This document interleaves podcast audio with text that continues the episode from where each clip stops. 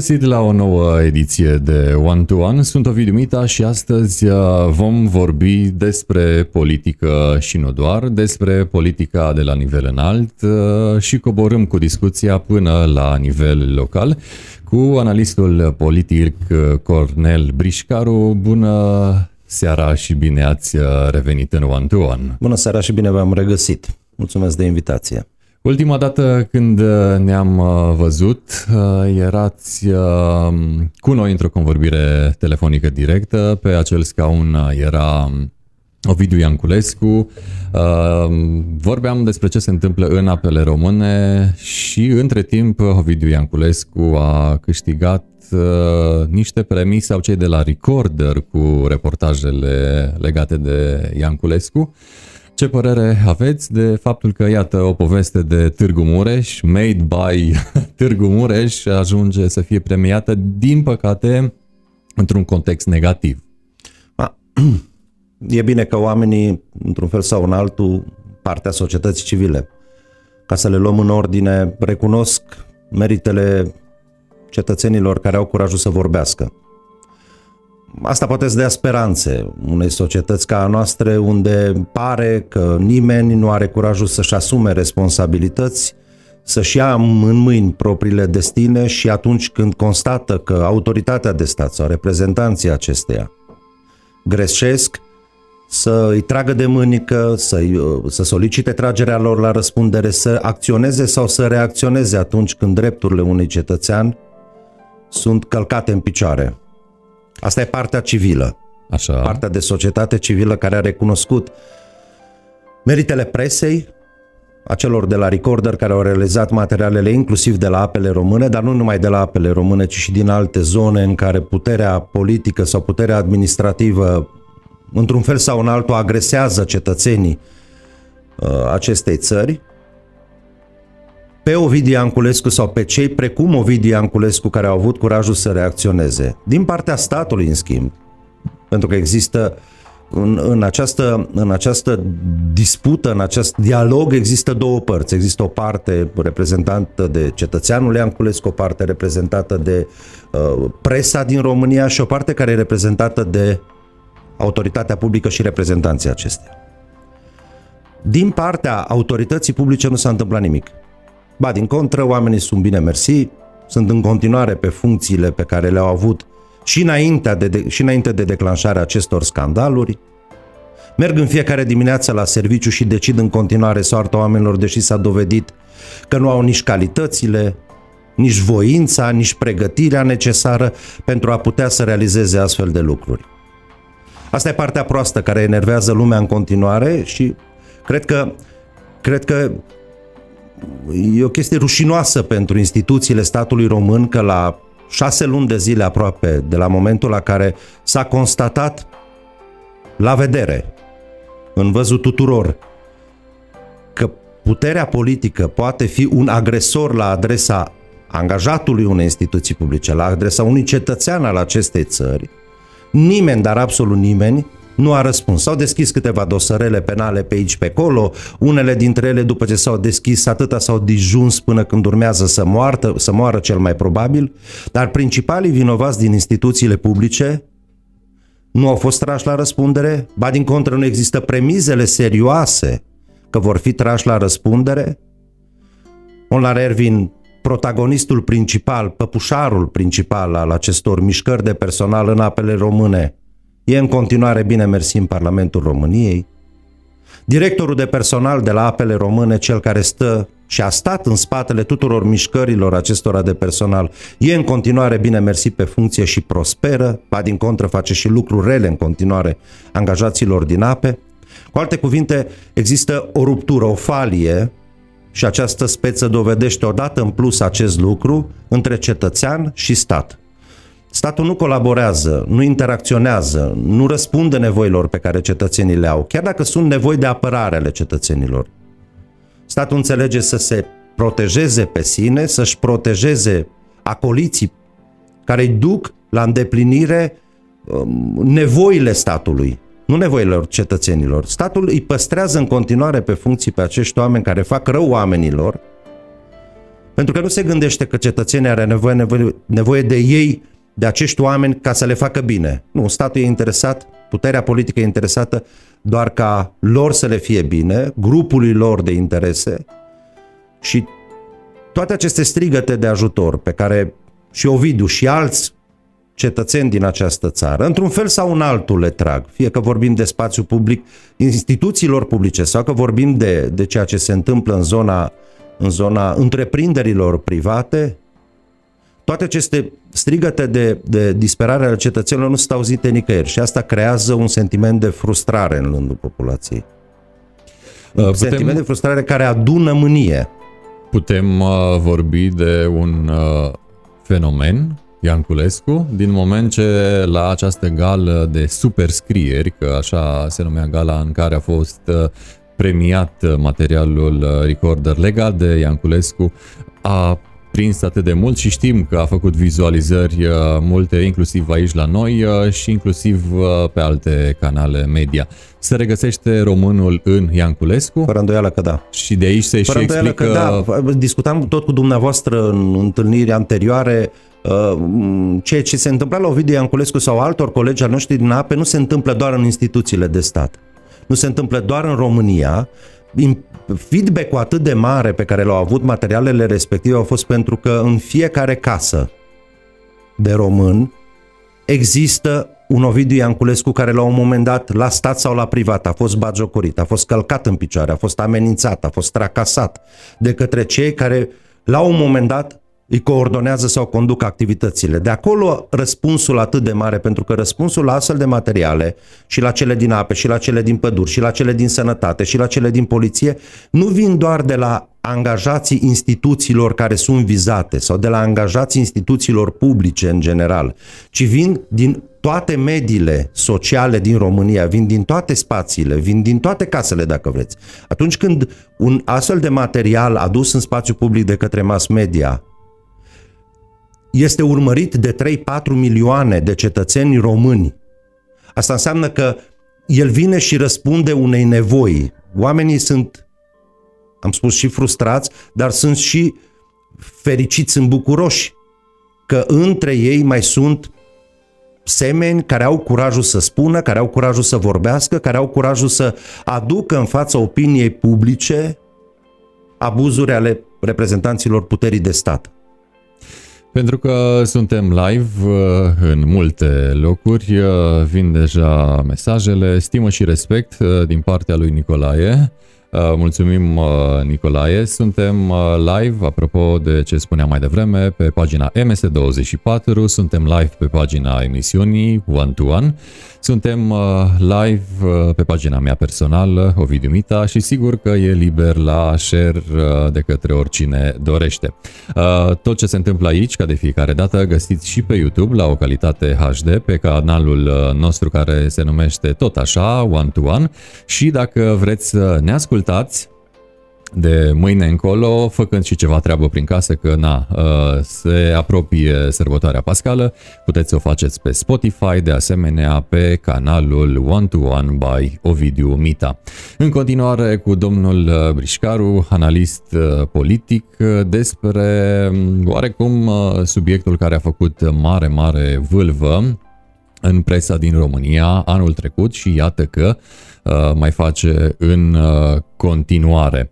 Uh, și de aici și următoarea întrebare. Avem uh, dinozauri de felul acesta așa cam în toate instituțiile, în toate domeniile de activitate, mai ales în sectorul public?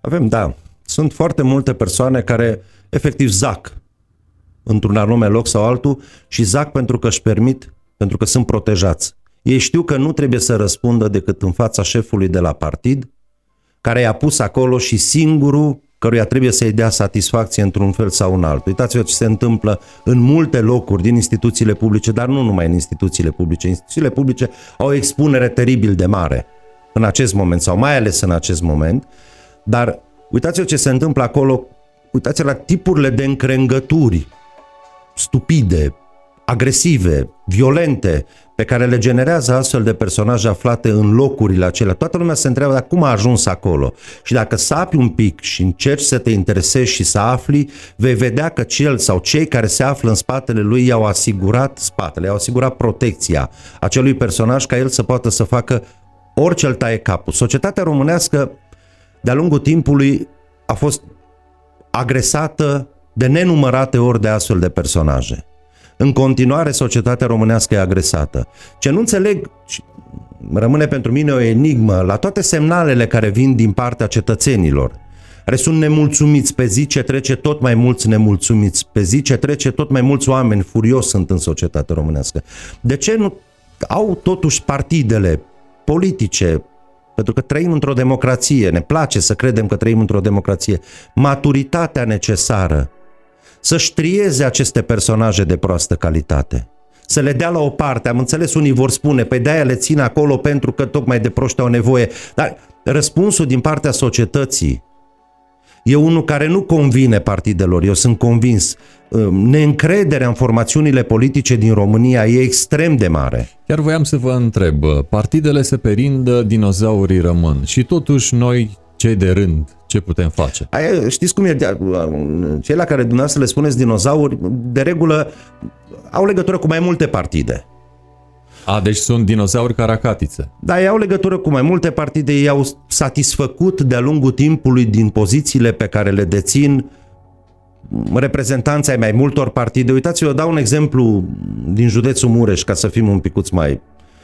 Câte valuri de partide a satisfăcut fosta conducere a Spitalului Clinic Județean de Urgență de la Târgu Mureș? Vreo patru. Au venit puterea, a venit puterea politică, s-a schimbat puterea politică. Grupul care conducea mina de aur numită Spitalul Clinic Județean de Urgență din Târgu Mureș a rămas acolo. Acum a avut un picuț de ghinion că a expirat mandatul și a luat act de încetarea mandatului Vlad Voiculescu și l-a pus pe tușă, dar eu sunt convins că dacă nu se întâmpla, dacă nu era întâmplarea aceasta cu ghilimele de rigoare nefericită, ar mai fi schimbat câteva puteri politice în timp. Sunt oameni care au legătură în principiu cu toate partidele. Ei nu aparțin de drept unei formațiuni politice. Mulți dintre ei probabil că nici nu au carnet. Dar știu să facă jocurile în așa fel încât să dea satisfacție oricărui reprezentant de partid politic care la un moment dat conduce județul, conduce o instituție. Ei dau satisfacție și sunt acolo și sunt recunoscuți pentru că știu să împartă cu toți. Nu sunt zgârciți, din punctul ăsta de vedere, nu sunt personaje, uh, nu spergorio, nu. Ei da. dau și la alții, țin și pentru ei, dar tocmai această calitate recunoscută la nivelul conducerilor partidelor a acelor personaje care de mulți ani de zile se află în acele poziții cheie din administrație, îi face să fie valoroși pentru partidele politice. Aduc plus valoare. În buzunare, materiale. Aduc plus valoare în buzunare, da. Să fie oare, mergând pe ideea Ianculescu, să fie oare demascările o soluție pentru a scăpa pe e viitor? O, e de... o soluție, să știți, dar, dar le trece repede. Teagnă? Dar le trece repede, nu, nu, nu. Pentru că, am spus-o și de la început, apare un eveniment în care un cetățean ripostează, protestează. Autoritatea publică se sperie puțin, reprezentantul de autoritate publică, de instituție publică, abuziv, se sperie puțin. Dacă vede că nu se întâmplă nimic după ce se sperie, el iese iarăși la lumină și face în continuare ce a făcut, pentru că a treia etapă, da, în acest ciclu, să-l numim așa ciclu, nu există. Nu există instituțiile statului, peste tot, în toate județele țării, cu rol coercitiv, de drept penal, dacă vreți, care să intervine imediat și să dispună măsuri. Domnul Mita, haideți să facem altfel. După ce terminăm emisiunea, mă rog, în timpul pus la dispoziție de către autorități ca să nu umble virusul peste noi, ieșim pe stradă, dacă avem curaj, și întârziem cincisprezece minute pe drum. După ora zece, dacă înțeleg că la ora zece trebuie să nu ne mai rătăcim pe drumuri că vine virusul peste noi. Veți vedea că va veni un reprezentant al autorității de stat, ne va pune la dubă și ne va duce acasă cu amendă cu tot. E, nu înțeleg ceva. Dacă pentru lucruri atât de simple autoritatea publică se mobilizează atât de bine, atât de mă, în forță, pentru lucrurile importante, cum e prinderea unui tip care săvârșește un abuz într-o instituție publică, nu e reținut. Eu, dacă ies acum afară și umblă virusul după mine, sunt reținut. Acela care s-a dovedit că a încălcat legea, nu e, de ce nu e dus și el în douăzeci și patru de ore sau în primele douăzeci și patru de ore la secția de poliție să-i se ia o declarație, să fie chemat în cele douăzeci și patru de ore cât ai voie să fie reținut în fața procurorului să dai o declarație, să-i se facă o propunere de măsură? Repet, sunt situații în această țară, că noi vorbim acum de spețele legate de dezvăluirile din presă, în principal de la Recorder, în ultimele șase luni de zile, dar în ultimii treizeci de ani. Au fost nenumărate situațiile în care astăzi s-a constatat o încălcare de lege din partea unui reprezentant politic în autoritatea de stat și după douăzeci de ani a fost trimis în judecată și atunci s-a constatat că fapta e prescrisă. Și repet, dacă noi ieșim acum sau cineva iese în stradă și săvârșește o faptă minoră, cu alte cuvinte, apropo de falia existentă între cetățean și stat, statul cu o măsură intervine și cântărește atunci când e vorba de oamenii și de interesul pe care el îl are și cu altă măsură când e vorba de cetățeanul simplu. Cetățeanul simplu, și deja spuneam de la început, tot mai mult am impresia că e privit în societatea românească a dușmanul autorității de stat, ca cel care trebuie bagiocorit, care trebuie pedepsit, care trebuie pus la colț dacă se poate. Și repet, acest lucru adună furie în condițiile în care cel pedepsit, cel urmărit, cel vânat, vede că cei care îl vânează, îl urmăresc, îl pedepsesc, sunt corupți, sunt lași, sunt analfabeți, mulți dintre ei. Asta adună oarecare furie în corpul social românesc, furie care nu face bine nici cetățenilor, nici statului, pentru că la un moment dat s-ar putea ca lucrurile în relația dintre cetățean și stat să escaladeze. Um, da, iată... Dacă... Lăsați doar o paranteză, dacă îmi permiteți. Vă rog. Același tip de furie l-a adunat Liviu Dragnea și cu gașca lui în societatea românească, tot băgând bățul prin gard și bagiocorind populația cu acele celebre legi ale justiției. Și-a zis-o odată, și-a zis-o de două ori, și-a făcut-o a treia oră, și-a făcut-o a patra oră, până când s-a trezit cu câteva sute de mii de oameni în stradă. La un moment dat, corpul social, repet, pentru că adună prea multă frustrare, prea multă furie, prea multă neputință, dacă vreți, erupe. Aceeași poveste trasă la Indigo a fost și în Aba Prut Bârlad și iată, dacă pomeneam de alți ianculești în alte instituții, avem în Moldova un domn mustață care oarecum a cam pățit-o la fel. Despre el vorbeam și cu Ovidiu Ianculescu atunci când ați intrat pe telefon în direct. Deci, iată că până la urmă există similitudini, fie că vorbim de interiorul Arcului Carpatic, fie că vorbim despre exteriorul Arcului Carpatic și mergem înspre est, înspre vest sau înspre sud. Din păcate, problemele rămân de genul acesta. Rămân de genul acesta. Haideți să... Haideți să, să... M-am uitat zilele trecute, a dat D N A-ul un comunicat. Toată lumea era foarte bucuroasă că în sfârșit o instituție a statului român a chemat la cercetări pe directorul de acolo, pe mai știu eu cine, dar a chemat-o la cercetări și pe necăjita aceea de femeie, care și-a găsit un loc de muncă acolo, la Aba Prut. Probabil cea mai nevinovată acum, din toată povestea. Acum haideți să fim serioși, na. După atâtea luni de zile, tu vrei să o pedepsești pe femeia aia? Ea e vinovată. Repet, cei din ANAR, din Administrația Națională a Apelor Române, bine, mersi. Unul doarme în Parlament, altul director de personal, altul director general adjunct. Doamne, nu se întâmplă nimic. Și ai găsit pe cine? Cine e acarul pe necăjita aceea care și-a găsit un loc de muncă acolo? Că a fost ne la loc cu ei, cu ce a zis, că a fost de acord, de acord. Nu și-avea locul acolo. Dar ea trebuie trimisă în judecată, eventual, pentru complicitate la abuz în serviciu. Ea a generat abuzul în serviciu. Președintele de partid care a dat recomandarea, unde-i în matematica asta? Președintele de partid, că era din alt județ venită, din județul unde a venit ea la Iași, unde-i în matematica asta? Unde sunt conducătorii din ANAR în matematica asta? De ce de ei nu se atinge nimeni? O băgăm la pușcărie pe necăjita care și-a găsit servici? Statul devine penibil. Penibil cu astfel de măsuri. Oamenii nu-i vor mai crede. Ok, am înțeles că trebuie să primească și asta e forma stupidă în care se dă satisfacție cetățenilor, dar e stupid cum li se dă satisfacție. Noi, alții sunt vinovați, noi nu suntem toți tâmpiți.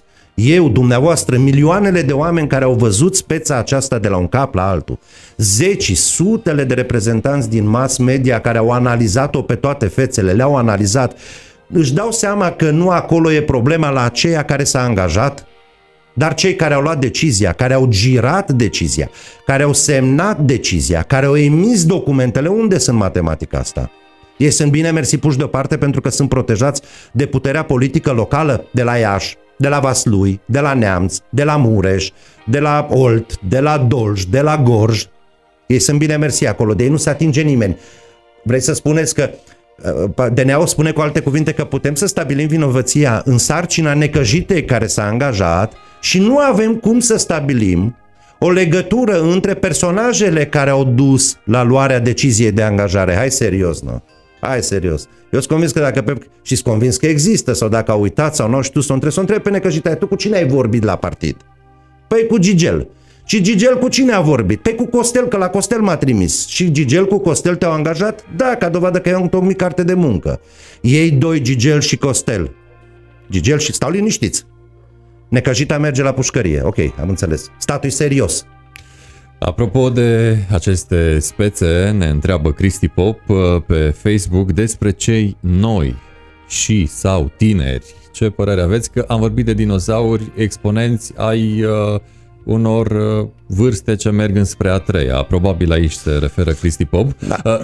Cred că vrea să afle ce părere aveți despre noile generații care intră în instituții, în politică și așa mai departe. Dacă am intuit sensul întrebării tale, Cristi, poți să ne trimiți încă un mesaj pe Facebook și îți mulțumim pentru asta. Acum, apropo de ce spuneam, că partidele nu iau în serios realitățile din societatea românească. Nu iau în mod real pulsul societății românești.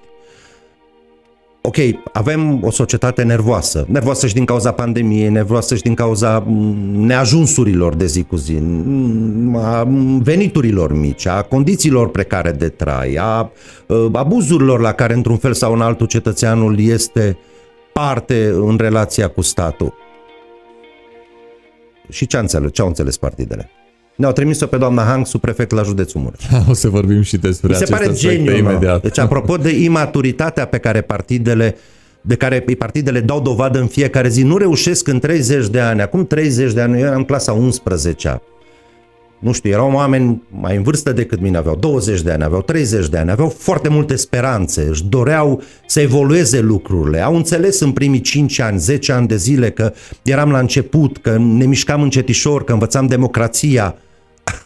Nu mă supărați, noi am trecut de la Muguri Sărescu premier la Câțu premier în treizeci de ani. Asta e evoluția societății românești. Dacă e să vorbim de ce se întâmplă sub acești lideri, că dacă liderul maxim e de foarte proastă calitate, să nu ne așteptăm ca sub el să fie oameni de bună calitate, că nu se vor înțelege. N-are cum să vorbească un prost ca șeful cu oameni deștepți sub el. Întotdeauna prostul șef își va alege doar proști sub el. Să vorbească pe aceeași limbă. Sau să nu vorbească deloc. Să nu vorbească deloc. Pentru că ei nu prea vorbesc. Acum am văzut cu ce se ocupă în principal. Apropo de... Rezerva, doar o subliniere. Rezerva, așa numita rezervă de cadre din partide în acest moment, e mizerabilă la partidele din România. Dovadă sunt și numirile acestea. Sunt și reacțiile sau acțiunile pe care acești oameni le fac. Pentru că ăștia nu sunt de plin meșalon. Directorii și directorașii din instituțiile publice, din serviciile publice deconcentrate, din prefecturi, din primării, de unde vreți. Aceștia nu sunt oameni de prim eșalon. Acestea sunt rezerve. Dacă așa arată viitorul politic, dacă ei vor fi viitorul politic al acestei țări, o să ne fie dor de Viorica Dăncilă, ascultați-mă. A și scos o carte între timp, deci țineți este minte, dor, pas să o citeze. Doar, doar, doar, acum, acum râdem de subiect. Peste zece ani, dacă acești oameni care acum sunt puși de partide, sau în marea lor majoritate puși de partide, să conducă destinele comunităților, fie că vorbim de serviciile publice deconcentrate cu serviciile pe care le prestează acestea în comunitate, sau vorbim de administrațiile locale, nu e bai mare. Va fi catastrofă în următorii zece sau douăzeci de ani. Trebuie să se întâmple ceva la nivelul partidelor, la nivelul leadership-ului, a felului în care aceste formațiuni politice își aleg continuatorii. Dar pentru asta trebuie să se schimbe șefii, cei proști mai întâi. Vorbeam de vorbe. De ce credeți că președintele nu cam spune nimic? Bine, e un om tăcut așa de felul dânsului, dar când vine vorba de toată această poveste, Ape, numiri, Ianculescu, Mustață... Că n-are ce face, dar și bun, și cu ce să înlocuiască? Cu ce? Să-l spun, îl sună pe Câțu. Îl sună pe Câțu, pe Barna vrăjitorul și pe Hunor. Și ce bă, faceți ceva. Și e ce se dea? Că de unde se dea de calitate? Am spus, în partide, promovarea, la nivelurile doi, trei, patru, cinci, șase, șapte, doar cu proști. Sau în principal cu proști. Ce se dea? Eu, eu să fiu președintele țării și să trebuiască să conduc cu Câțu, cu Barna vrăjitorul și cu, și cu Hunor, mi-ar fi și frică să dau telefon. Că dacă ar găsi unul mai prost, sau unul mai agresiv, sau unul mai violent decât ce au acum, cred că, cred că o, o, pare așa, cred că în viitor va trebui să se vorbească foarte serios sau tot mai serios de o restartare a clasei politice din România, a felului în care acest, această clasă politică face leadership în România, în care își promovează oamenii, în care își aduce oamenii în față. Pentru că dacă lucrurile vor evolua în această direcție, unu, eu cred că vom avea grave frământări sociale, grave. Acum ne împiedică oarecum, împiedică corpul social pandemia cu ieșitul în stradă, pe de o parte, pe de altă parte, numărul românilor care vor părăsi țara scârbiți de ceea ce se întâmplă aici va fi mult mai mare decât a fost până acum. Ni se va părea, vom vorbi cu drag de vremurile în care doar patru milioane de români erau plecați în afara granițelor țării. Atenție, nouăzeci la sută dintre ei activi în putere, producători de plus valoare, adică muncitori acolo unde se duc. Plus valoare care e luată de aici și transferată în altă parte. Aici mai vin din când în când doar o parte din banii lor, dacă e cel mai mare contributor net la bugetul de stat diaspora românească. Dar cred că numărul persoanelor care scârbite vor părăsi perimetrul național va fi tot mai mare. Dacă ar fi să gândesc încurcat, cred că la felul cum arată astăzi clasa politică din România, lor le convine să plece foarte mulți. Că nu-i mai încurcă.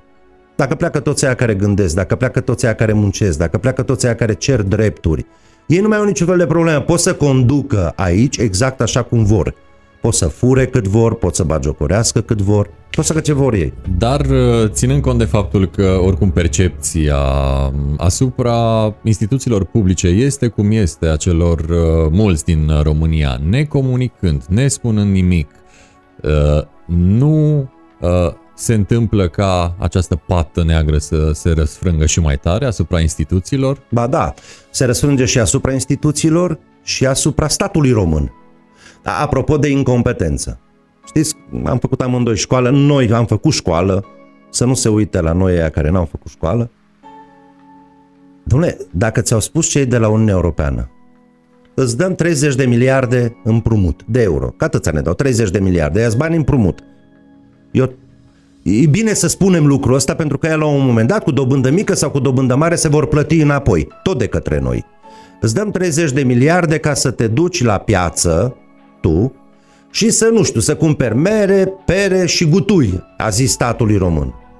Statul român, apropo de incompetență, s-a dus la Uniunea Europeană și a zis, mersi, am înțeles, ne-ați zis să cumpărăm mere, pere și gutui, noi ne-am dus și ne-am cumpărat șlapi, barcă și pușcă.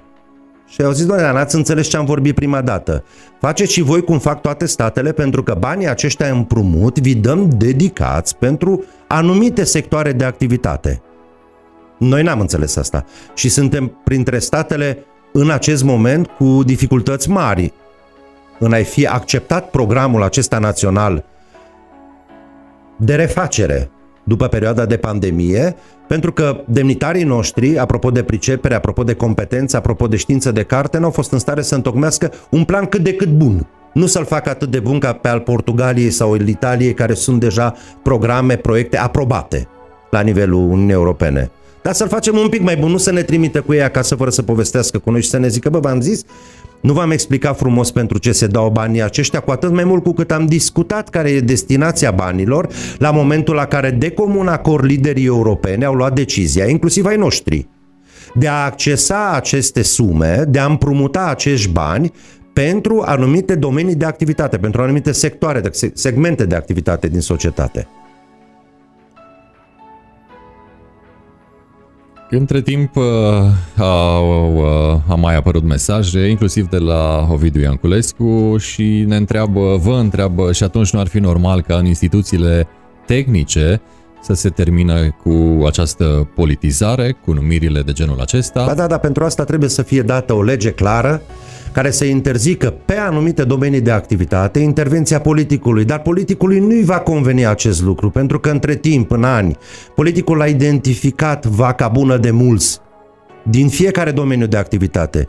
P N L-ul a identificat faptul că Apele Române e o vacă grasă și bună de mulți. Nu va lăsa din mâna Apele Române. Cine să decide că decizia politică, în principiu, și Ovidiu are dreptate, toți avem dreptate, doar că nu văd în stare P N L-ul astăzi, în Parlament, să genereze un act normativ care să stabilească, nu știu, în domeniul pădurilor, apelor, energiei, se face o numire, nu știu cum se face, se constituie un grup interpartinic de specialiști, de academie, de universități, nu știu, care să genereze o soluție de management, de conducere a acestor domenii de activitate. Credeți că va ridica P N L-ul degetele sus, mânuța sus, ca să voteze așa ceva când el știe că acolo, așa cum s-a dovedit, că nu le-am inventat noi, e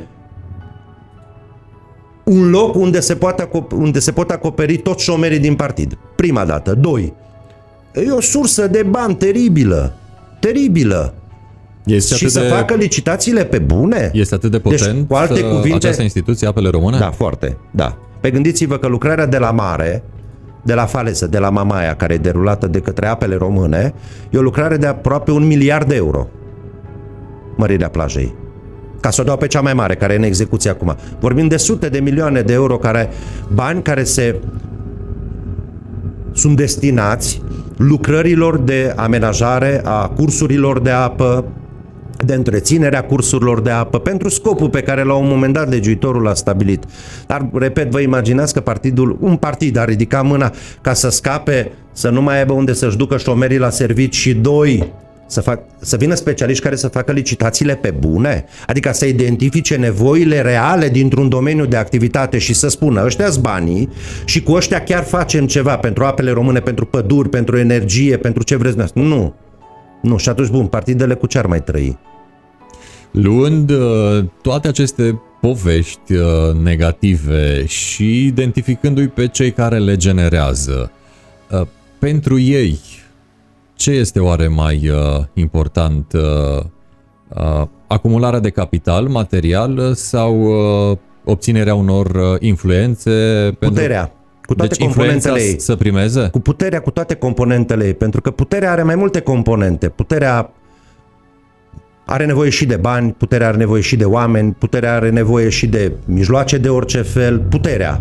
Cel care gestionează un domeniu de activitate, de regulă, prost la noi, o face pentru că îi place să exercite puterea într-un anume domeniu de activitate.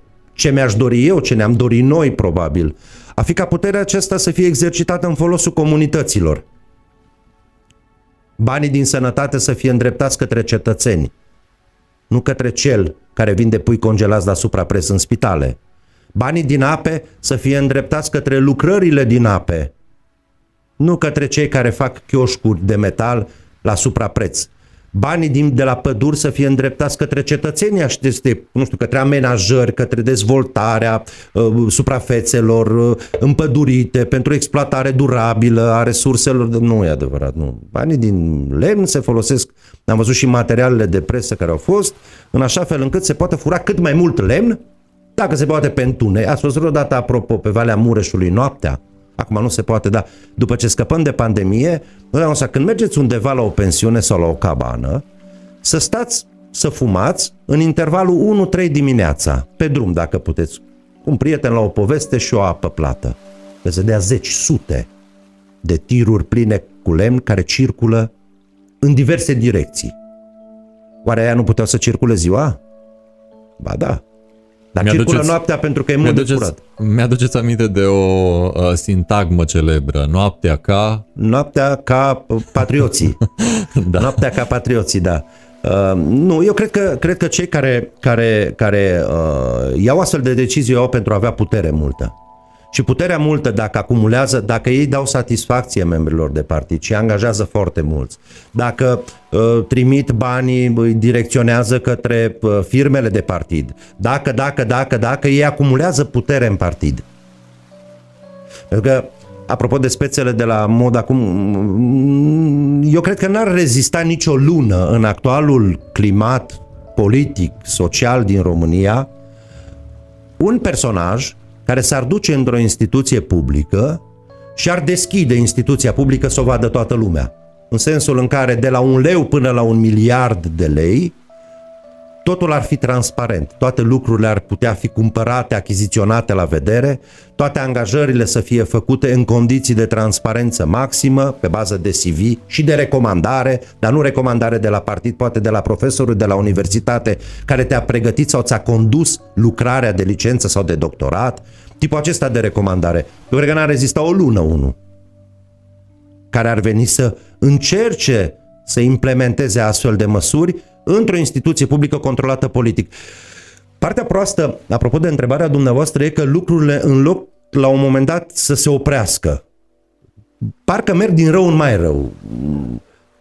Și redutele de aparență a neintervenției politicului în spațiu public românesc, prefecturile. Știa toată lumea că sunt numiți de partide. Cei care, nu știu, erau prefecți sau subprefecți.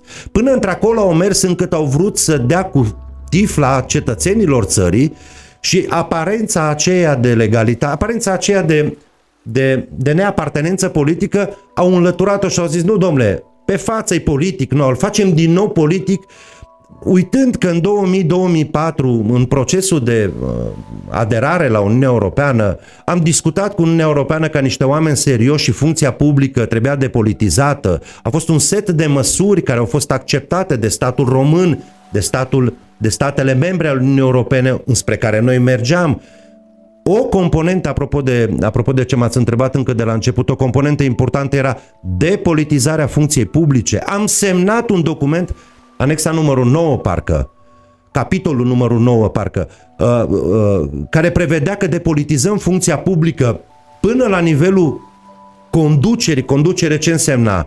Uh, funcționarul public să nu aibă voie să facă parte din conducerile partidelor și, doi, funcționarul public de conducere să nu aibă voie să facă parte din partidele politice. Astăzi am ajuns în situația în care știm, apropo de bârfele de... știm cu trei patru luni de zile înainte cine urmează să ocupe o funcție în administrația publică, județ, pentru că îi vedem intrând și ieșind cu plășile de la sediul de partid, pe membrii de partid. Și știm, bă, la unde lucră? La, nu știu, la statistică, să dau un exemplu unde nu-i valabil, pentru că domnul Matei e acolo de când s-a inventat statistica. Un profesionist. Da. Uh, dar să zicem statistica, pentru că știm că nu s-a aplicat acolo. Uh, ăla lucrează la statistică. Normal că vine P N L-ul la putere, normal că l-o să fie director la statistică. Dar știm toți. Am dat statistica, repet, pentru că acolo nu s-a întâmplat. În două locuri, în județul Mureș nu s-a întâmplat. În unul bun, în, alt, în altul nu-i bun, după părerea mea. La statistică e bine că l-au păstrat pe, pe domnul Matei și mai avem un loc în care, de când eu am venit în Târgu Mureș în o mie nouă sute nouăzeci și șapte și acolo l-am găsit și și acolo e și acum, pe domnul Ștefănescu de la Mediu. El e acolo, e bine mersi, combinatul e acolo, e bine mersi, adică sunt și lucruri care nu se schimbă în societatea românească din Târgu Mureș. Apropo de Târgu Mureș și de cel pe care l-ați pomenit de mai multe ori în această seară și nu doar în această seară, în această emisiune, domnul Molnar, spuneați că a făcut și adres și în campania electorală s-a mândrit cu faptul că s-au refăcut malurile Pocloșului în cartierul Tudor. Vă întreb pe dumneavoastră pentru că... Asta, asta înseamnă să folosești banii unei instituții publice pe persoană fizică. Uh, vă întreb adică să-ți faci ție campanie electorală luând tu, adică stând tu acolo, nu. Pocloșul, specialiștii se vor pronunța în timp și probabil și instituții, alte instituții care verifică în acest moment acea lucrare se vor pronunța în timp asupra necesității, utilității, despre asta și voiam să vă întreb. Calității lucrărilor efectuate. Da, acum știm și cine e responsabil de ea. Dacă ceva s-a greșit, să dea cine, cine nu știe vinovatul, Că poate nu știm, poate pe la poliție, poate pe la partid, dacă vor fi probleme, nu știu oamenii cine e vinovat. Eu zic să scrie așa, sfat, pe Google deschid și scriu Ervin Molnar Pocloș. Și o să vadă cine e responsabil de lucrare. Nu aș vrea, nu, nu, nu-i domeniul meu, nu sunt tehnic, dar ce am putut să constat, și nu numai eu, ca nespecialist, că banii publici au fost luați, efectiv luați și folosiți pentru campanie electorală.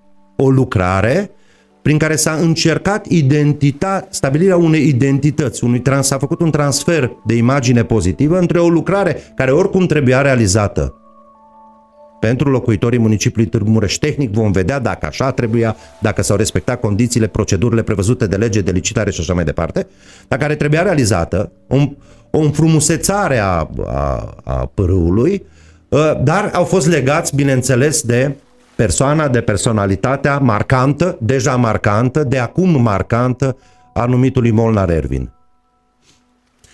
Dacă, iată, am deschis subiectul persoanelor despre care putem spune două, trei vorbe, ați spus mai mult de două, trei vorbe despre Raed Arafat, cu legătură, iată, și cu Târgu Mureșul, acest personaj.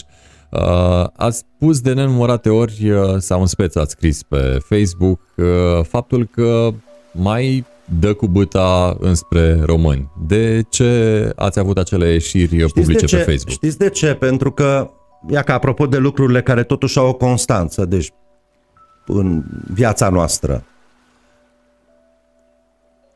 sunt câteva evenimente tragice, dramatice, întâmplate în România, care au directă legătură cu Raed Arafat. Și o să le reamintesc pentru cei care au mai uitat dintre ele și care o să spună, da, a cumpărat salvări, așa e, a cumpărat și salvări. Dar începem să uităm de românii care au murit înghețați de frig în Apuseni ca urmare a accidentului aviatic. Începem să uităm de românii care au murit arși de vii în Colectiv. Începem să uităm de românii, de copiii, de, de pruncii de la maternitatea Giulești. Începem să uităm de felul în care a fost măcelărită, bagiocorită Alexandra la Caracal. Începem să uităm încet încet de ce s-a întâmplat în spitalul de la Piatra Neamț. Vom începe să uităm și ce s-a întâmplat la Balș. Ori toate, toate chestiunile astea au legătură cu, se, cu acest acest departament pentru situații de urgență condus de un singur om. Între timp, anchetele, bineînțeles, trenează, că eu sunt convins că faptul că duc către el, stabilesc așa un timing mai leneș pentru aceste anchete. Dar niciodată n-a venit. Să zicem că nu trebuie să pățească nimic, pentru că orânduitorii lucrurilor și a banilor din această țară au stabilit Arafat nu pățește nimic. Dom'le, hai odată la televizor. Pentru mine, dar nu pentru mine, pentru familiile celor care te consideră pe tine și strigă în gura mare că ești vinovat, că și cei din Apuseni, și cei de la Giulești, și cei de la Colectiv, și cei de la Balș, și cei de la Neamț, toți, toți membrii familiilor acelor oameni spun că Raed Arafat e vinovat. Ok, ei nu pot să judece, nu pot să condamne, nu pot să bage la pușcărie. Hai, domnule, odată, pentru toate. Și zi, îmi pare rău. Iertați-mă, uite, vine postul Paștele. Acum suntem în postul Paștele, vine Paștele. Zic, domnule, îmi pare rău. Cred că am greșit undeva. De fiecare dată, și și eu sunt, nu numai eu sunt supărat, o grămadă de lume, când apare, apare, când apare un eveniment din acesta tragic, dramatic, apare la televizor și spune că altcineva e vinovat. Ba directorul de spital, ba președintele de Consiliul Județean, ba o asistentă șefă, ba motorul de la avion, ba, nu știu, tubul de oxigen. Domnule, dar tu nu ești vinovat de douăzeci de ani. Că lumea uită, de aproape douăzeci de ani e liderul structurii care ar trebui să se ocupe cu un singur lucru, cu salvarea noastră, nu cu uciderea noastră în chinuri. Eu am cunoscuți care astăzi când vorbim noi nu s-ar mai interna într-un spital din România de frică să nu explodeze sau să moară arși sau să moară asfixiați. Și caută tot felul de superfugii mici, clinici mici, preferă să-și cheltuie toți banii mergând în străinătate pentru că le frică să nu ia foc. Nimeni nu-i de vină pentru asta. Am înțeles că e cu dosarul care merge, ea ca la Colectiv, sunt cinci ani și jumătate, aproape șase ani de zile, dacă nu mă înșel, de când au avut loc evenimentele. Acolo e un fapt simplu.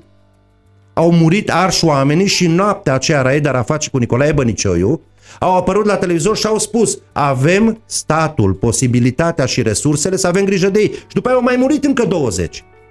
În spitalele noastre de Chilin, ne mai vorbim de cei care au rămas cu teribile traume de pe urma infecțiilor intraspitalicești primite în România.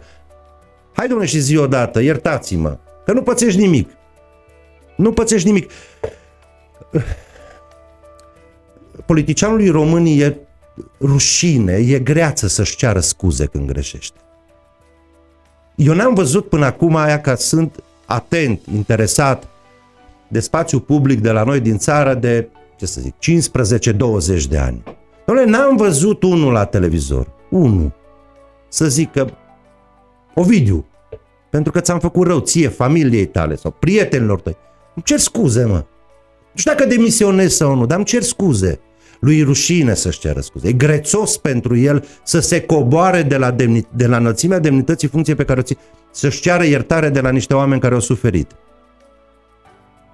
care s-au chinuit. Familiile se chinuie în continuare, suferă în continuare, vor cheltui bani în continuare, vor cheltui resurse, îi va durea sufletul în fiecare zi. Și el stă acolo și nu zice nimic. E asistenta de vină, e directorul de vină. Îi, uh, mai face și câte o campanie din asta publicitară penibilă cu salvări din asta care merg așa, au n-au treabă, ele umblă prin județe, sau elicoptere care au n-au treabă zboară ca să le vedem noi ca o activitate. Dom'le, hai și cere scuze de la sutele sutele de aparținători, miile de aparținători ale acestor oameni care au crezut în tine ca demnitar al statului român. Și tu ce ai făcut cu încrederea lor? Le-ai dat foc? La propriu. I-ai lăsat să moară înghețați? I-ai asfixiat? I-ai scos noaptea în drum, purtându-i pe paturi de spital pe cei care erau proaspăt operați la foișor? Tu răspunzi de aia. El crede că noi nu știm că el răspunde. Dar între, între cei de, care trebuie să răspundă pentru toate lucrurile acestea, poate că e și Ponta, poate că e și Băsescu, poate că e și Crin Antonescu, poate că e oricine, dar e și Raed Arafat. Și pentru asta și reacția mea, ca cetățean. Ne întreabă un urmăritor, Ioan: când vă întoarceți, domnule Brișcaru, în politica locală? Este curios urmăritorul nostru. Vom mai vedea. Apropo de mesaje care vin pe Facebook, ne spune Ovidiu Ianculescu, referitor la ce v-am întrebat mai devreme, lucrarea de pe Pocloș din zona da. cartierului Tudor, spune specialistul, iată, da. Ianculescu, este o lucrare, o lucrare pur estetică, nu are nimic de a face cu îmbunătățirea, mă rog, cursului respectiv de apă, ci pur și simplu estetic. Revenim la hoile o, noastre. O, o. O, o, o floricică din bani public, e adevărat că suntem și zgârciți la reverul politicianului Ervin Molnar.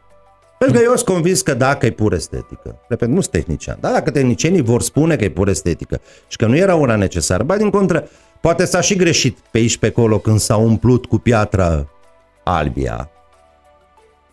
Uh, poate banii ei putea să meargă în altă parte, zic. Nu știu, poate undeva punere în siguranță a unui paraj sau o amenajare făcută într-un loc în care există un pericol iminent, undeva în țară, un pericol iminent să dea apele afară peste niște oameni, niște gospodării, niște animale, niște păsări ale acestora. Poate că, poate că banii aceia puteau să... Dar pentru asta trebuie să fii tehnician. Trebuie... Atât de tehnician trebuie să fii, apropo de apele române, încât atunci când îți intră banii, când îți intră bugetul, tu să ai în față date tehnice și numai date tehnice și hărți și să decizi în cunoștință de cauză unde e nevoie de acei bani, nu unde dă bine să folosești acei bani. Da, metehne românești. Între timp, Adriana ne spune: un discurs obiectiv, se referă la dumneavoastră, întotdeauna o plăcere să vă asculte. Mulțumim pentru mesaje și că sunteți cu noi pe căile în care suntem online. M S douăzeci și patru punct ro, One to One, Ovidiu Mita și evident liber la share acolo unde se dorește. Tot Ce se întâmplă aici puteți urmări și pe YouTube, pe canalul nostru de YouTube și de asemenea puteți să ne ascultați pe canalul nostru de Spotify, One to One by Ovidiu Mita. Împreună în continuare cu domnul Brișcaru, sunt curios ce părere aveți despre cum acționează instituțiile abilitate să gestioneze pandemia. Vedeți congruență, vedeți predictibilitate, vedeți ce când vine vorba de acest aspect? E foarte greu de spus. E foarte greu de spus pentru că nu, încă nu avem toate datele. Pentru că și această pandemie are și o componentă administrativă care până la urmă e dictată de politic. Deci nu avem cum să nu discutăm. Iar are o componentă, aș vrea să spun, să o iau în, în ordine inversă. Sunt convins că nu avem toate datele acum. Foarte multe dintre ele nu le au nici conducătorii noștri, foarte multe dintre ele le au, dar ni le ascund legat de această pandemie și apropo de fricțiunile care apar la nivelul declarațiilor între membrii guvernului, câți morți, câți bolnavi, cum se fac raportările. Sunt câteva chestiuni pe care, care și mie de-a lungul timpului mi-au ridicat semne de întrebare, dar cred că lucrul cel mai important e faptul că astăzi, în loc acest necaz, că nu e numai la noi, în loc să fie un prilej de a uni societatea din prostie, din nepricepere, a fost un prilej suplimentar să dezbine societatea românească. Și nu mă refer la vacciniști și antivacciniști. Felul în care s-a comunicat cu cetățenii, felul în care au fost tratați cetățenii, felul în care li s-a răspuns nevoilor cetățenilor în materie de sănătate publică în această perioadă de timp a rupt societatea românească în două pe fond. Sunt foarte mulți cetățeni care nu înțeleg de ce și dacă o să dați o căutare pe, pe, pe net o să vedeți, s-au cheltuit zeci sute de milioane de lei pentru amenajarea unor spații în anul trecut, la începutul pandemiei, așa zis spații COVID, da? Sau spații în care bolnavii de COVID ar fi trebuit să fie internați, în unele zone s-au amenajat săli de sport, în altele s-au cumpărat containere și așa mai departe. Și totuși, și totuși, foarte multe instituții din zona spitalicească, da, locuri, clădiri din zona spitalicească, au fost declarate ca spații dedicate exclusiv COVID-ului, ca și cum alți cetățeni cu alte nevoi nu ar mai fi existat, deși în zonele respective, apropo de ce s-a întâmplat la Piatra Neamț, cu incendiul de acolo, poate că lumea nu-și mai amintește, dar s-au cheltuit în jur de trei milioane de euro pentru amenajarea unui spital COVID nou-nouț din containere, care n-a fost folosit nici măcar o singură zi. Ba că curge apa în el, ba că nu-i merge partea electrică, ba că, ba că, ba că. Temele de genul acesta, acum mai constatăm că sunt probleme și în ceea ce privește accesul la servicii de sănătate al cetățenilor care au probleme oncologice, care sunt bolnavi de cancer. Ne mai vorbim de faptul că le lipsesc medicamente esențiale. Cu alte cuvinte, în loc să unească, în necaz că, știți cum e, noi în perimetrul acesta, în țara aceasta, toți, indiferent de nația din care facem parte, când am avut necazuri ne-am unit. Când au venit peste noi unii ne-am unit, când am fost, când a venit câte o boală mare ne-am unit, când a venit apă mare ne-am unit, când a venit focul mare ne-am unit, când a venit războiul ne-am unit și ne-am apărat împreună locurile astea. În loc să unească, să aibă capacitatea de a uni conducătorii noștri, de a uni acest popor la greu, prin felul în care au comunicat, prin felul în care au utilizat resursele publice, prin felul în care au tratat cetățenii ca pe dușmani ai statului, au reușit să dezbine și mai mult societatea românească. Și mai mult, după ce ani în șir, pe diverse teme, angajații de la stat cu angajații de la privat, bătrânii cu tinerii, femeile cu bărbații, muntenii cu cei care locuiesc în zona de câmpie, acum ne-au pus și pe motive de sănătate să ne dăm în cap. Și repet, nu e vorba de cu vaccin fără vaccin. E dreptul fiecărui cetățean să aleagă dacă se vaccinează sau nu. Eu vorbesc de fond. Pentru că oamenii nu înțeleg de ce și atunci când ne e greu și cineva trebuia să ne unească, să ne pună împreună și împreună să tre- traversăm și noi perioada aceasta foarte, foarte grea, urmând Ceea ce conducătorii ne-ar fi spus, ei n-au făcut lucrul acesta, nu s-au pus în fruntea cetățenilor români să-i conducă și au încercat, pentru câștig personal și mărunt, să-i dezbine în continuare, să dea vina unii pe alții, să dea vina pe cetățeni. Nu cetățenii și nicăieri în lumea civilizată, nu cetățenii rezolvă problema pandemiei, o rezolvă statul conducând cetățenii în astfel de perioade grele, statul care intervine și ajută cetățenii, statul care intervine inclusiv cu măsuri economice. Cum a ajutat statul mediul privat? Închizându-l? Am înțeles, peste tot s-a închis, doar că în paralel cu închiderea, în lumea civilizată, nu în Coreea de Nord, nu în China, în lumea civilizată, statul a venit și a compensat din bani proprii nevoile pe care cetățeanul, angajat sau nu, pentru că nu mai beneficia de niște servicii sau de, niște un, de un loc de muncă, nu le mai putea satisface. La noi nu s-a întâmplat lucrul ăsta. Banii promiși au rămas undeva pe garduri, acum ni se arată ăștia treizeci de miliarde de euro, dar banii ăștia noi știm că vor veni hăt, hăt, peste un an, peste doi, peste trei, peste patru, peste cinci, când pandemia va fi de mult un subiect trecut și până atunci milioane de români trăiesc la limita subzistenței sau nu mai au nicio formă de a trăi, nu mai au bani. Între timp prețurile se scumpesc la toate produsele. Între timp salariile sunt blocate și în sistemul de stat și în sistemul bugetar. Între timp inflația crește și noi trebuie să traversăm, tot într-o discuție cu dumneavoastră am spus, trebuie să traversăm această perioadă cu frică de stat. În loc statul să fie partenerul nostru și împreună să o traversăm, statul în fiecare zi, apropo de Raed Arafat, în fiecare zi a răcnit la noi, de un an jumate. Acum au mai domolit unul că a venit vara și le frică de proteste. Până acum au fost și iarna, au fost și condițiile mai stricte.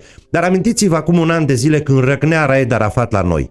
Când poliția te ridica de pe stradă ca pe ultima zdreamță, pentru că te întâlnea la zece minute după ce au dat ei ora de culcare. Sau când te trimiteau și te internau obligatoriu în spital, deși tu erai...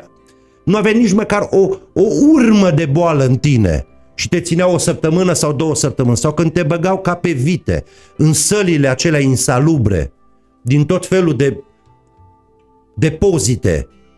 Te primeau de la graniță, luau cetățenii români de la graniță, poate pe frații și surorile noastre, și îi băgau în niște găruri insalubre și țineau câte două săptămâni. Asta a fost relația dintre cetățean și stat într-o perioadă în care trebuia statul să fie alături de cetățenii lui, pentru că fără cetățeni statul n-ar exista, să-l conducă și să ieșim cu bine toți din asta. Mai uniți, am ieșit praf din asta.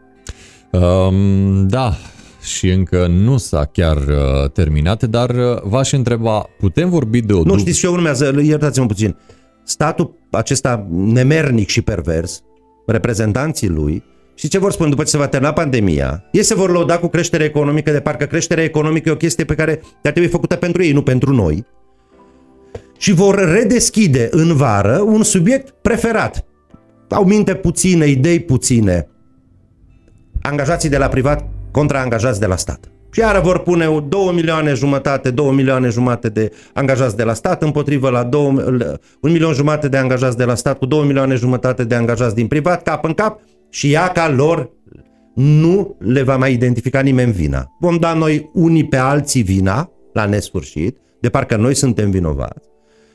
Și ei vor ieși bine și din asta. Nu vor ieși bine nici de data asta, cum n-au ieșit nici în trecut, pentru că cineva îi sfătuiește proști, cineva le-a spus că oamenii din România sunt proști, că cetățenii români sunt proști, nu sunt proști, se prind și înțeleg. Cum comentați ultimele evenimente legate de Ministerul Sănătății? Un fel de saraband, așa, ba e Voiculescu, ba nu e Voiculescu, cât să fi știut cei din U S R faptul că un ministru propus de ei, susținut și, mă rog, de-a lor, urmează să fie debarcat? Apropo de, apropo de Voiculescu, eu am o teorie, mă rog, ea mea, timpul va dovedi dacă am avut sau nu dreptate, am dreptul și acest, și acest drept l-am să am păreri. păreri. Uh, dar apropo de Voiculescu, Voiculescu s-a spus în spațiu public că a plecat pentru ce s-a întâmplat la Foișor, așa-i? Și să revenim. Pentru apuse n-a plecat nimeni? Deci responsabilul e în vârful structurii. Pentru Colectiv, pentru aia, pentru aia, pentru aia. Nu, asta e o prostie. Eu cred că vina cea mai mare a lui Vlad Voiculescu a fost faptul că vrea să organizeze concursurile pentru conducerile caselor naționale de asigurări de sănătate la nivelul județelor, sunt patruzeci și unu de locații și sunt vreo doi sau trei directori acolo în fiecare locșor, și examene pentru conducerile spitalelor din România. Enorm de mulți bani. Voiculescu a anunțat că va organiza pe procedură, în conformitate cu legea, concursuri pe bune. Când au auzit partidele, au nebunit. E, repet, părerea mea. Adică acum, apropo de discuția noastră de la începutul întâlnirii. Și șomerii mei ce fac? Șomerii de la mine din partid. Tu vrei să spui că șomerii din partid nu o să mai câștige concursul? Sigur, sigur, sigur că o să vină un nei ca nimeni care nu e la noi în partid. Foarte bine pregătit profesional. Chiar o să știe subiectele și o să ia notă mai mare decât șomerul meu exclus. Și l-au măturat, pentru că acum e perioada, și la Mureș și în toată România, când urmează, sau ar trebui să, că s-au și stopat între timp, ar trebui să se organizeze concursurile pentru ocuparea posturilor de director ai caselor județene de asigurări de sănătate, pușculițele cu bani și cheltuitorii, directorii spitalelor. Păi dacă ăștia doi nu-s de la noi, cum să vină așa oamenii simpli de pe stradă și ce să facă? Să cumpere, să cumpere dotări pentru spitale? Să cumpere alimente la prețuri corecte pentru bolnavi? Să cumpere medicamente și ustensile necesare în spital? Ai, no. Pentru asta punem directorii. Pentru asta dăm noi banii de la casă? Nu, noi banii de la casă îi dăm ca să creștem foarte mult, foarte mult prețurile, ca să cumpărăm produse congelate și dacă se poate expirate, ca să vindem pâinea la suprapreț în spitale. Noi pentru asta punem directorii acolo, pentru că partea de bani care rămâne se colectează în fondul de la partid sau în fondul liderilor de la partid. Aici cred că a greșit Voiculescu, dacă mă întrebați pe mine, pentru că prea l-a luat gura pe dinainte și a anunțat că vrea concursuri corecte și la conducerile caselor județene de asigurări de sănătate și la conducerile spitalelor. E enorm, nu, cred, nu, nu știu, nu-mi dau seama câtă lume dintre cei care ne urmăresc sau văd discuția în spațiu public pe această temă înțeleg de volumul de bani de care e vorba. Să dea o căutare și să vadă pe un an de zile care e bugetul Casei Naționale de Asigurări de Sănătate și care a fost volumul estimat, că acești bani se transferă în servicii medicale în principal în zona spitalicească. Uh, Cât a fost din acest volum teribil de mare de bani, cât au fost cheltuit în spitalele de stat. nouăzeci la sută reprezintă. Nu știu dacă este zece la sută în afara spitalelor de stat, în zona privată și așa, și în alte tipuri de servicii. Și ne vom da seama de ce e așa de important ca locul acela, ca aceste concursuri să fie sub directa, sub atenta oblăduire a partidului, a partidelor, că trei, doamne smulțam, trei guri de hrăniți sunt acum, nu mai e una, și ca toată lumea să fie mulțumită. E chiar atât de grav să fii corect în România, sau cel puțin să declari că da, vrei sigur, da, sigur, da. Deci, în România să, să încerci să fii normal, nu să fii neapărat, să fii Să, să și atragi atenția, să fii și avertizor de integritate și să reclami în spațiu bun, să fii normal în România, e foarte periculos. E foarte periculos. Pentru că atât de mult ne-am obișnuit cu anormalul, că normalul a pare devenit... frichi. Da. Pare frichi, adică tu, ai no, că nu te cred. A tu chiar avut loc vrei o inversiune faci... acolo. Exact. Tu chiar vrei să faci lucruri, nu te cred. No, tu ceva urmărești. Zici, bă, nu urmăresc nimic. Ba, urmăresc, no, sigur urmăresc. Bă, nu urmăresc. Și zici, bă, da, uită-te la el altă, hai că și tu o să fii ca ei. Bă, dar tu de unde știi? De unde știi? A, că i-am văzut eu că și el s-a perindat. Poate că nu. Poate că atâta de mult ne-am obișnuit cu anormalul, repet, că normalul e fric în România. Deci e așa ceva de speriat. Cum? Adică, adică, adică noi să facem licitații pe bune? Noi chiar să facem concurs? Hai, no! Iată cât de uh, jos ne-am dus uh, încât normalul a devenit anormal și viceversa. În perioada în care erau aceste schimbări, frământări în fruntea Ministerului Sănătății, a zis, nu știu, mai în glumă, mai în serios, că uh, doamna actual subprefect ar fi uh, perfectă. Da, mi se pare genială femeia. Deci cine nu o cunoaște... Pe doamna Hang o cheamă, pentru cei care ne urmăresc. Președinta U S R Mureș. Exact, căutați, vă rog, vă rog eu frumos, pe YouTube. Și dați Hang Senat. Atâta numai. Și o să găsiți ceva materiale cu doamna. apropo de calitatea și celor prezenți în spațiul public, din care o să vă puteți da seama foarte ușor de nivelul dotărilor intelectuale ale doamnei. Sau cel puțin cele pe care ne-a vrut, ne-a vrut să ne le arate. Doamna e actualmente subprefect, deci n-a reușit la Senat, asta, ghinion, dar partidul a avut grijă de doamna și a pus-o subprefect al județului Mureș, cincisprezece mii de lei salar.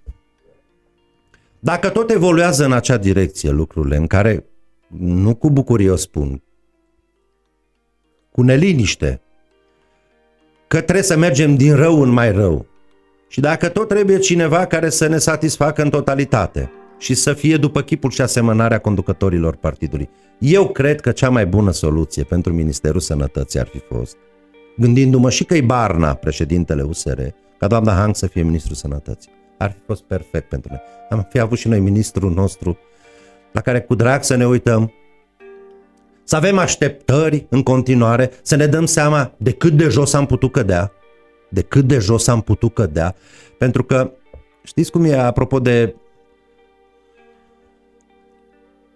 Eu cred că dacă ceva important nu se întâmplă în România în următorii douăzeci de ani, va fi foarte rău. Foarte, foarte rău.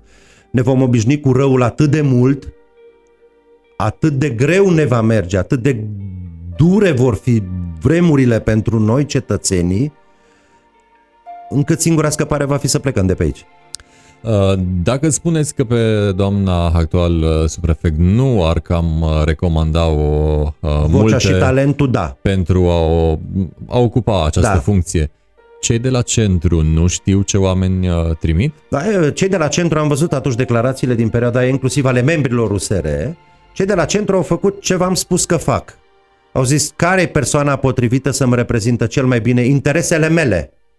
Ca lider de partid, să nu uităm că la U S R urmează alegeri în interior, și Barna a găsit soluția ca organizația de la Mureș, a U S R-ului, nu și a plusului, a U S R-ului, să-i fie fidelă în alegerile ce urmează să aibă loc în U S R plus. Că urmează să se stabilească o conducere unică, unitară a acestei formațiuni politice, bicefale în momentul acesta.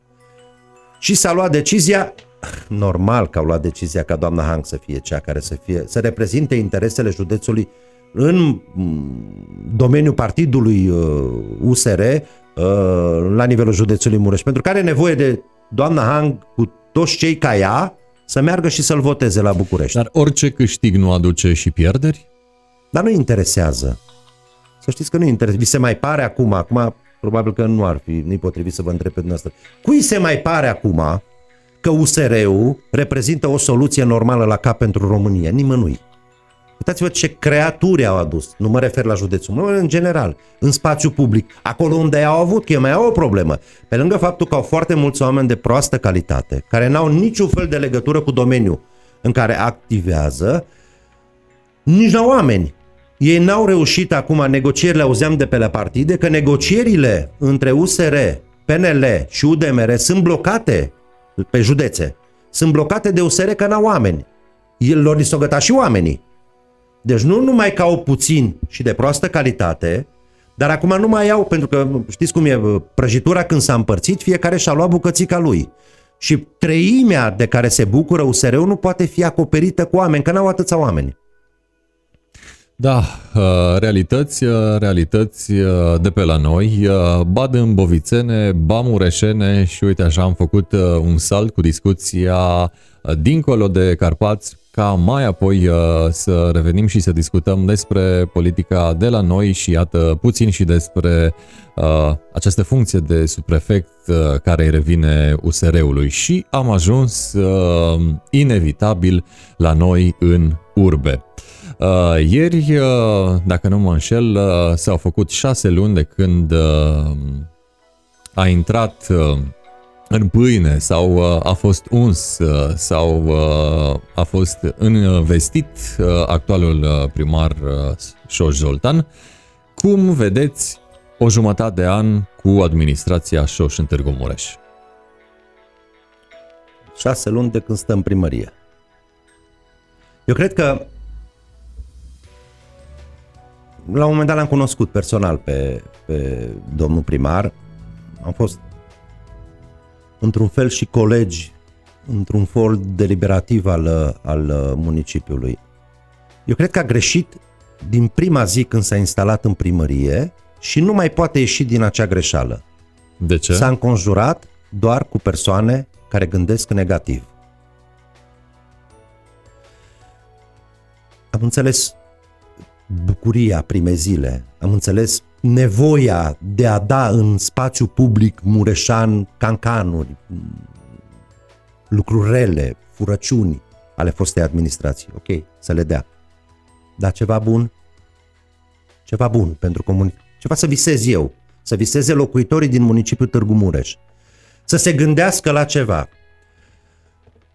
Anul acesta e foarte important, extrem de important, pentru că începe exercițiul financiar european pe fonduri europene două mii douăzeci și unu două mii douăzeci și șapte. Locuitorii municipiului Târgu Mureș au stat pe loc douăzeci de ani de zile, știm de ce. Fosta administrație a municipiului Târgu Mureș nu accesa fonduri europene pentru că nu se puteau fura, erau verificate. Și atunci furau numai din banii cetățenilor locali. M-aș fi așteptat în iarna acestui an și acum la începutul primăverii să fiu inundat din partea noii administrații de la Târgu Mureș de propuneri de proiecte. Repet, ca să mă facă să visez, suntem între ultimele municipii reședință de județ din zona Transilvaniei. Cel mai slab dezvoltat, cu puterea economică cea mai mică, cu oamenii cu soluții de loc de muncă tot mai puține și mai prost plătite. Și în schimb, de șase luni de zile vorbim dacă închidem, închidem strada Boiei sau nu. Bă, ăsta e dacă proiect de comunitate. De la ăsta nu m-aș fi gândit. Deci să-mi doresc să ajung primar pentru patru ani de zile, să știu că începe o superfinanțare europeană, inclusiv pe acest program, proiect național de redresare. Și eu șase luni de zile să țin în dezbatere dacă închid Boiei sau nu? Pe bune, cu asta ne ocupăm. I-am înțeles că avem o brigadă, un detașament de oameni care se ocupă de tot felul de chestii aiurea prin primărie, dar nu facem și un detașament de oameni care să facă și lucruri bune în primărie? Că dacă ai lansat-o în piață, am văzut că iarăși facem două centuri acum. Nu mai facem una, două facem acum. Nu le, nu o să faci niciuna. Pentru că din ce văd eu, după părerea mea, greșeala dintr-un început, din greșeala dintr-un început nu mai știe ieși. Adu, domnule, și oameni de calitate lângă tine în primărie, de care vrei tu să ții dea partidul tău pe toți, dar adu și oameni care să mă facă pe mine ca cetățean, să visez și la un moment dat să chiar se întâmple ceva în, lucru, în municipiul Târgu Mureș. Chiar să se întâmple. Nu e visul Târgu Mureșa. Târgu Mureșanu, după părerea mea, e ținut de unul să se gândească la lucruri mici. Dacă dezbaterea publică e închidem sau nu Boiei, înseamnă că cineva cu intenție îi ține pe Târgu Mureșeni proști. Dezbaterea trebuia să fie despre altceva în Târgu Mureș. Despre cum se va extinde Târgu Mureș în următorii patru, zece, douăzeci de ani, despre ce soluții în serviciile sociale va avea Târgu Mureș, despre ce soluții în servicii de transport va avea Târgu Mureș, despre ce soluții în servicii de salubritate va avea Târgu Mureș, despre ce servicii în materie de urbanism, care arată orașul ăsta mai rău ca ultimul cătun. Toată lumea construiește cum îl taie capul. Toată lumea ridică chioșcuri cu etaje în municipiul Târgu Mureș. Despre chestiunile importante trebuia să se discute. Despre cum dezvoltăm Târgu Mureșul pe orizontală, despre cum îl integrăm Târgu Mureșul în județul Mureș. Despre cum colaborăm cu Leneșul de Peter Ferenc de la Consiliul Județean. Că e absent, omul ăla stă acolo, a stat patru ani, mai stă patru ani. Câmpia, Câmpia, municipiul reședință de județ, nu se dezvoltă, Câmpia nu are apă în continuare. Vreau chestiuni din alea, eu personal, eu ca locuitor al județului Mureș, vreau chestiuni care să mă, să, să mă, repet, să mă facă să visez. Noi cum integrăm localitățile din jurul municipiului Târgu Mureș. Știați că un copil care pleacă dintr-o localitate de lângă Târgu Mureș ca să ajungă la școala generală, dacă merge cu autobuzul, cumpără trei bilete cu preț diferit? Astea sunt chestiunile importante de care trebuie să se vorbească în Târgu Mureș. Știați că firmele de taximetrie au tarife diferențiate și n-au voie să intre în unele localități pentru că sunt considerate taximetre doar de Târgu Mureș și nu pot staționa în localitățile din jur? Hai să vorbim de serviciile pe care o comunitate, o administrație le prestează pentru cetățenii ei.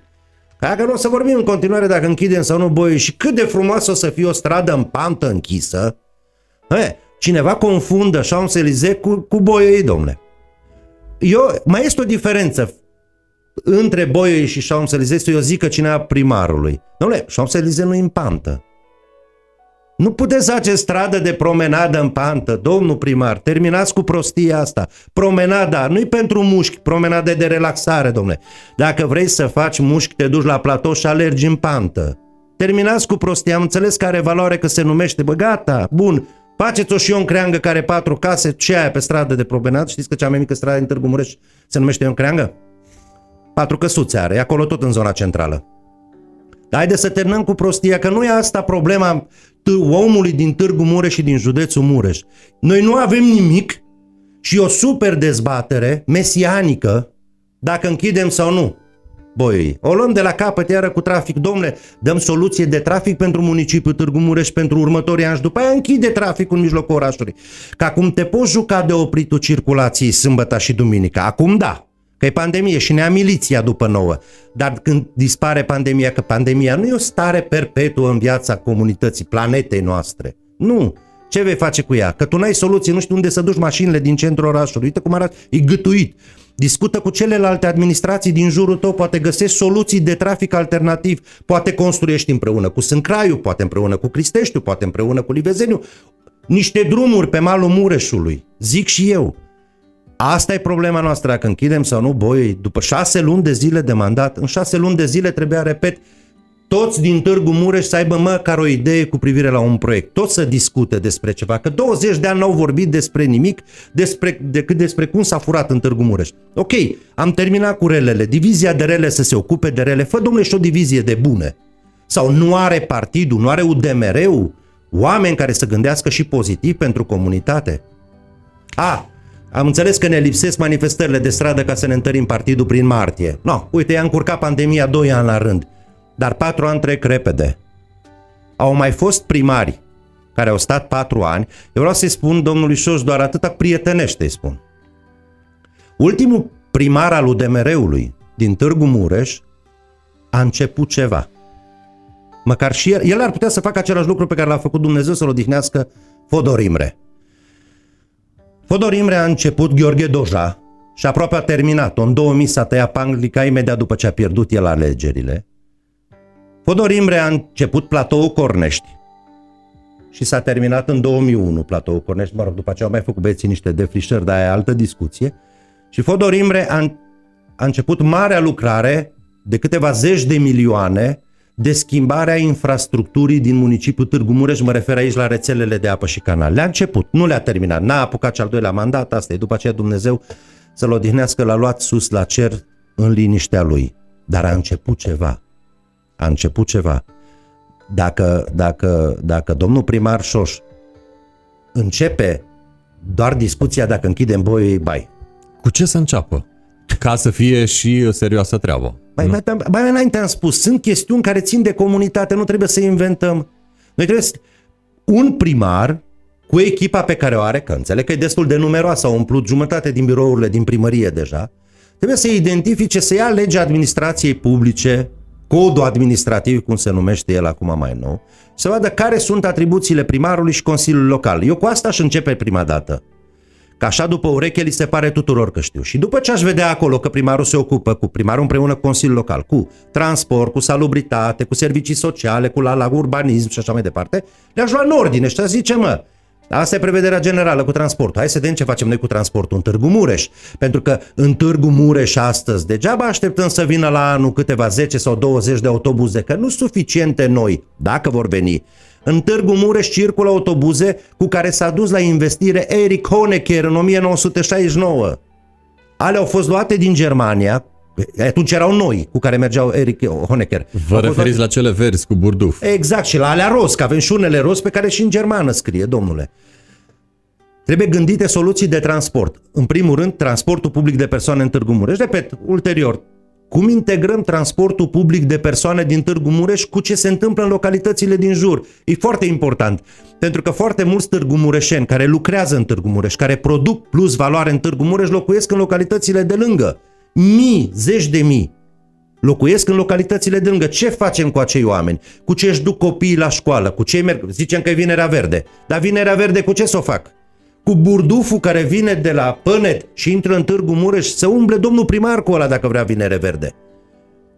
Nu se poate. Deci lucrurile astea care țin de, ca să nu le luăm pe toate în ordine, care țin de treaba pe care o are de făcut un primar într-o primărie.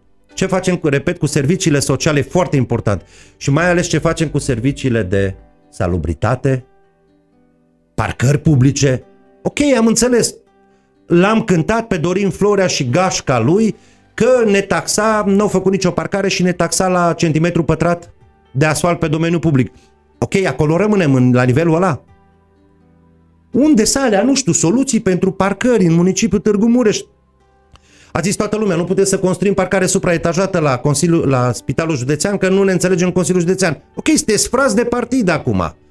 De-al pe Leneșu de Peter, stați împreună la masă și discutați, faceți ceva, într-un loc construiți ceva. A, facem două centurne și închidem boiul. Asta nu sunt lucruri serioase, repet.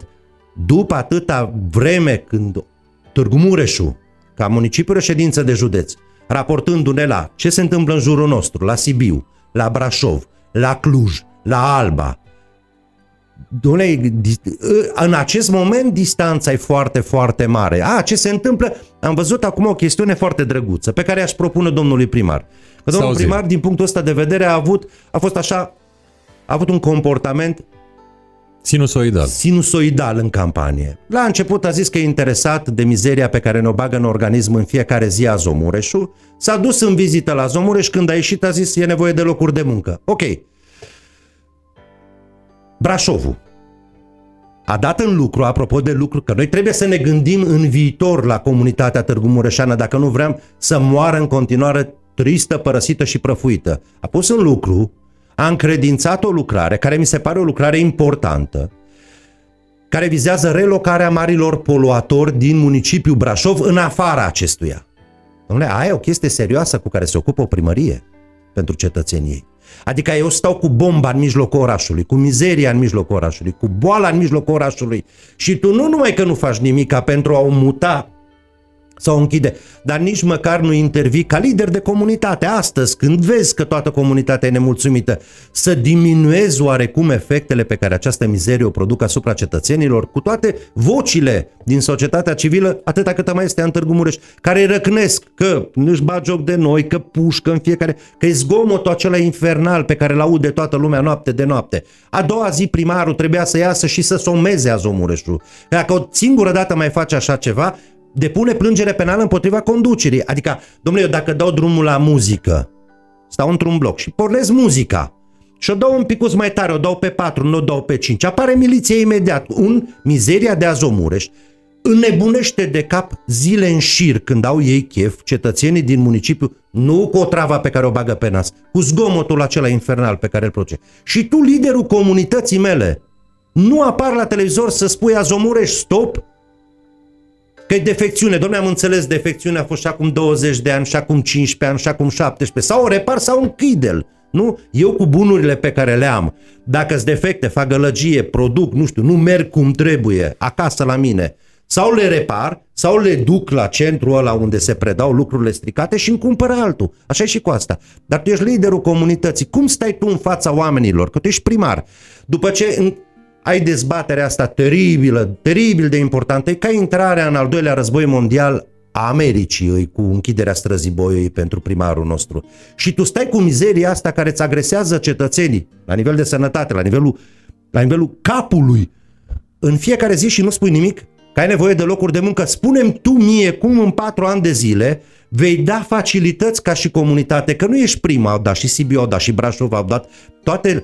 Uh, toate administrațiile serioase din jurul nostru, a dat și Oradea, cum îmi vei genera tu mie soluții de dezvoltare pe orizontală a comunității, în așa fel încât două mii de locuri de la, târg, de la Azomureș să fie amintire.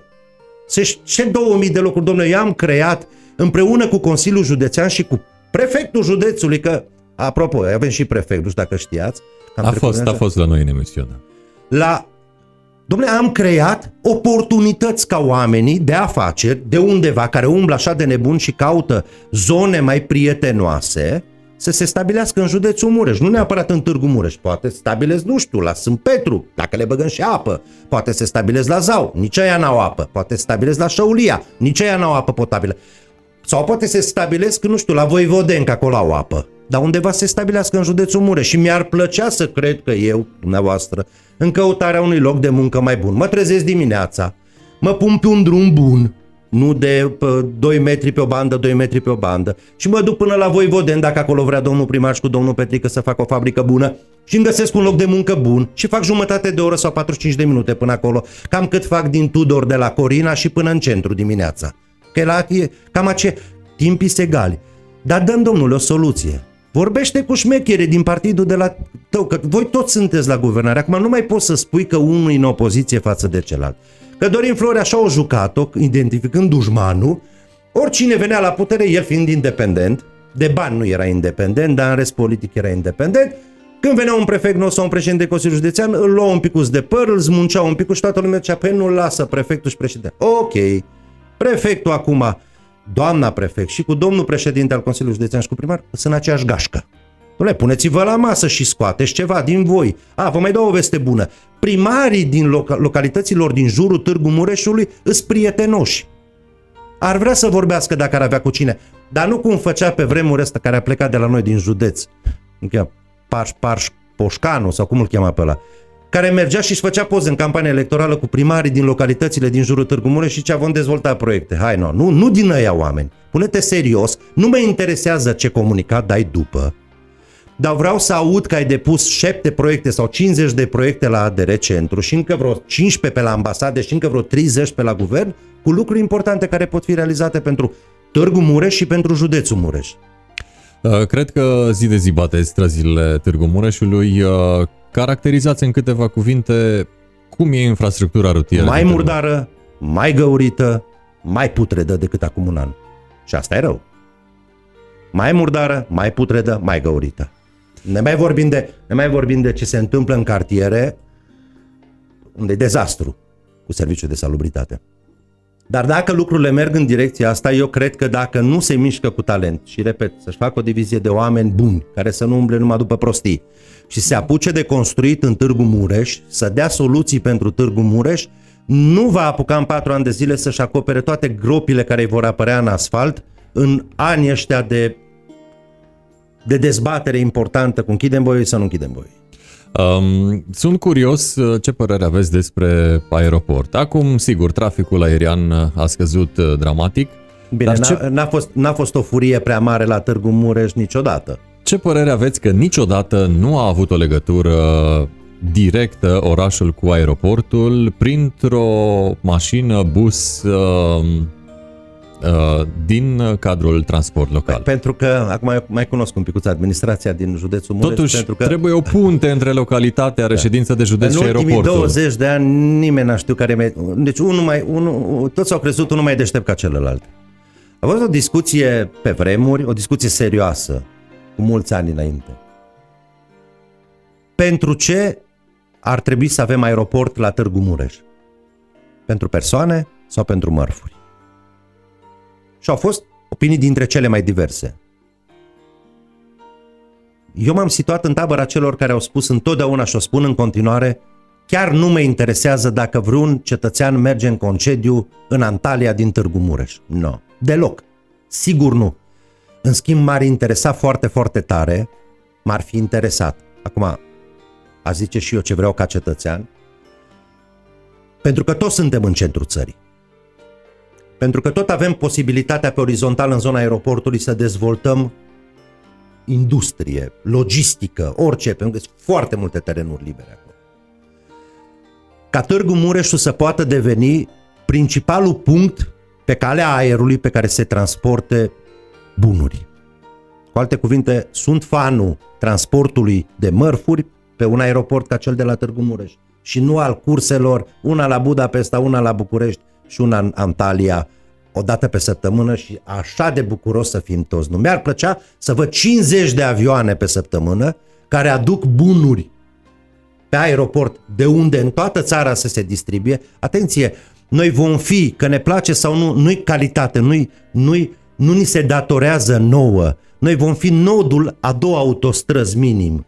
Dom'le, când ești nod de autostrăzi, dacă ești sănătos la cap și gândești în perspectivă, stabilește, domnule, acolo o locație unde avioanele să poată cădea, să ajungă pe un aeroport, pe aeroport și să descarce mărfurile, unele să meargă înspre Transilvania și altele să meargă înspre Moldova. Ce interes am eu să-mi fac aeroportul de la Târgu Mureș pentru șapte avioane rele pe săptămână, să-mi ducă mie călători, când într-o oră pe autostradă îs la Cluj în aeroport și mă dau cu ce avion vreau eu, când aș putea în centrul țării, pentru că Clujul nu poate să fac asta, aș putea în centrul țării să fac locul în care să vină toate avioanele care pe calea aerului se transporte foarte multe bunuri și de aici, de la Târgu Mureș, unde, unde distanțele toate sunt în jur de patru sute de kilometri, să fie duse în toată țara.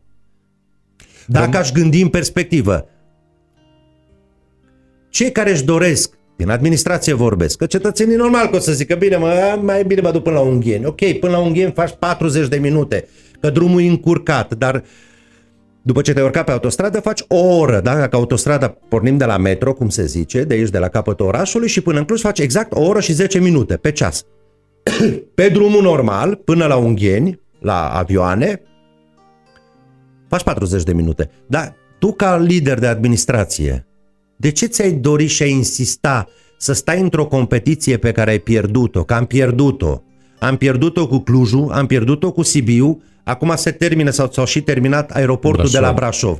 Pe persoane ai pierdut competiția asta, nu? Nu o să mai câștigi niciodată. Tu ești un oraș de o sută cincizeci de mii de locuitori. Clujul are patru sute de mii de locuitori, nu?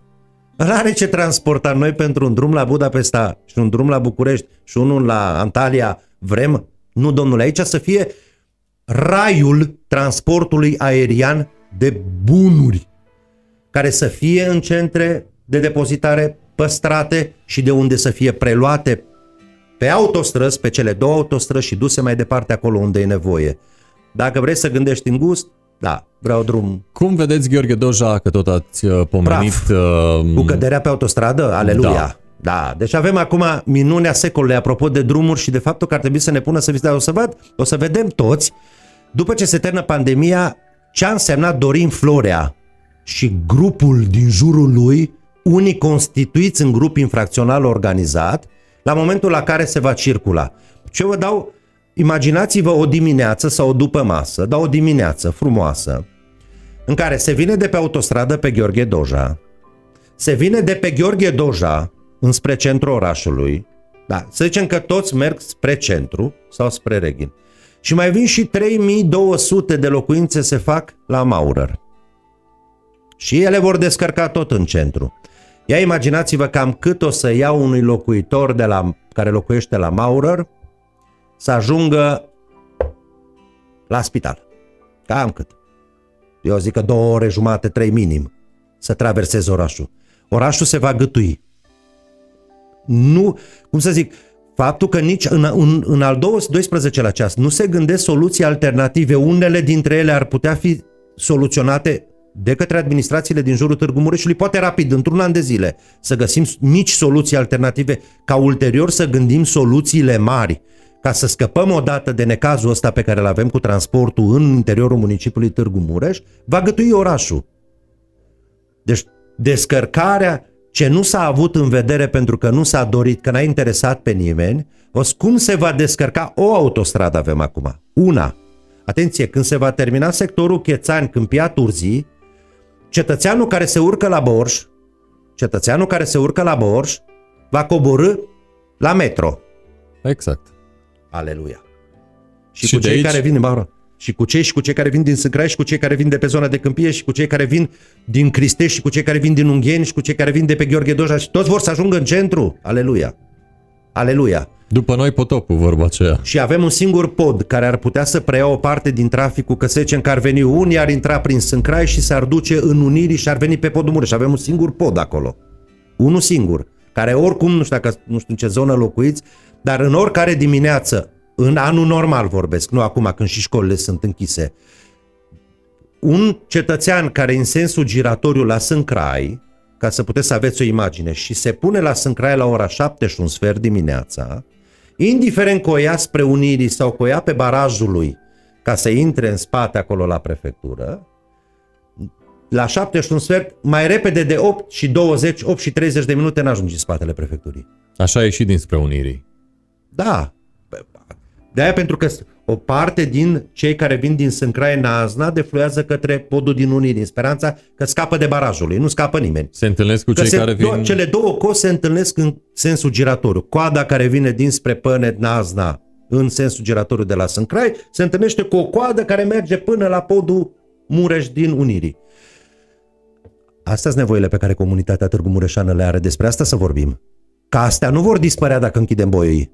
Să nu avem vorbe. Deci dacă închidem boii și toți îmbrăcați frumos vom merge și vom mânca șarlote pe boioi la ora, între orele șapte și zece dimineața, între orele paisprezece și optsprezece după masa vom sta în trafic.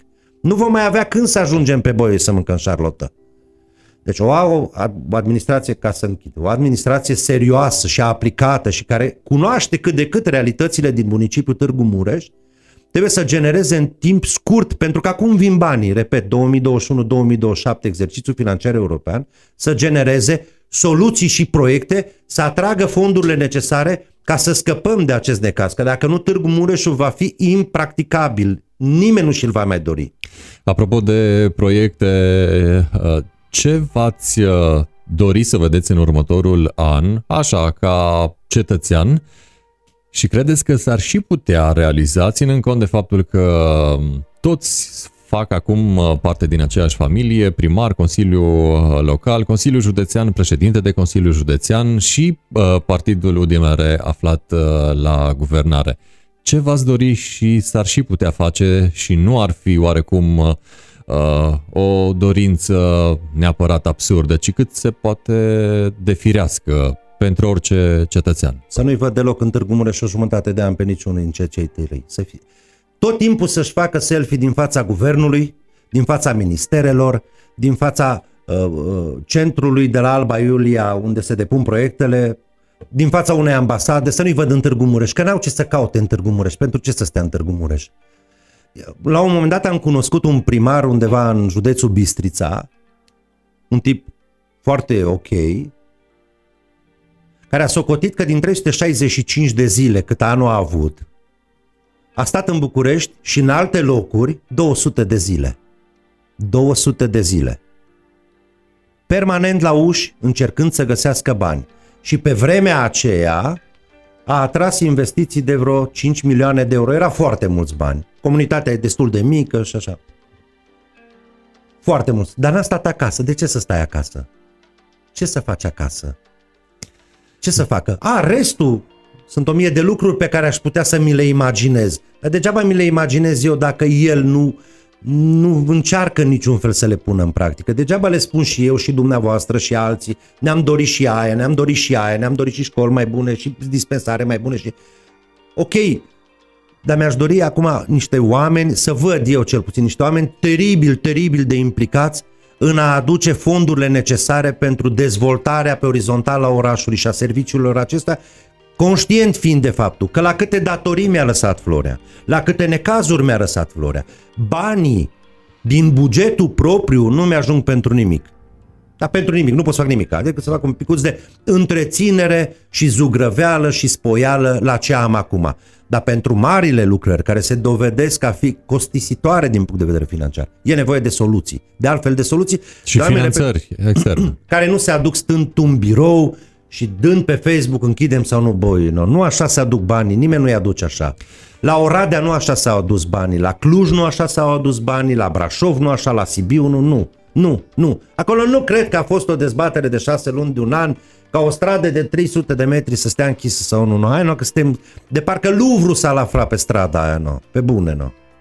Pentru că suntem pe final de emisiune, v-aș întreba ce localitate mică din România ați bifat-o și v-a plăcut atât de mult încât i-ați recomandat-o primarului Șoș, poate pentru un schimb de experiență cu primarul respectivei localități. Eu mică, am fost în multe. M-aș raporta, la, m-aș raporta totuși la o localitate care să fie apropiată ca volum de municipiul Târgu Mureș, și nu mi-ar fi rușine să mă duc până la Bolojan, la Oradea.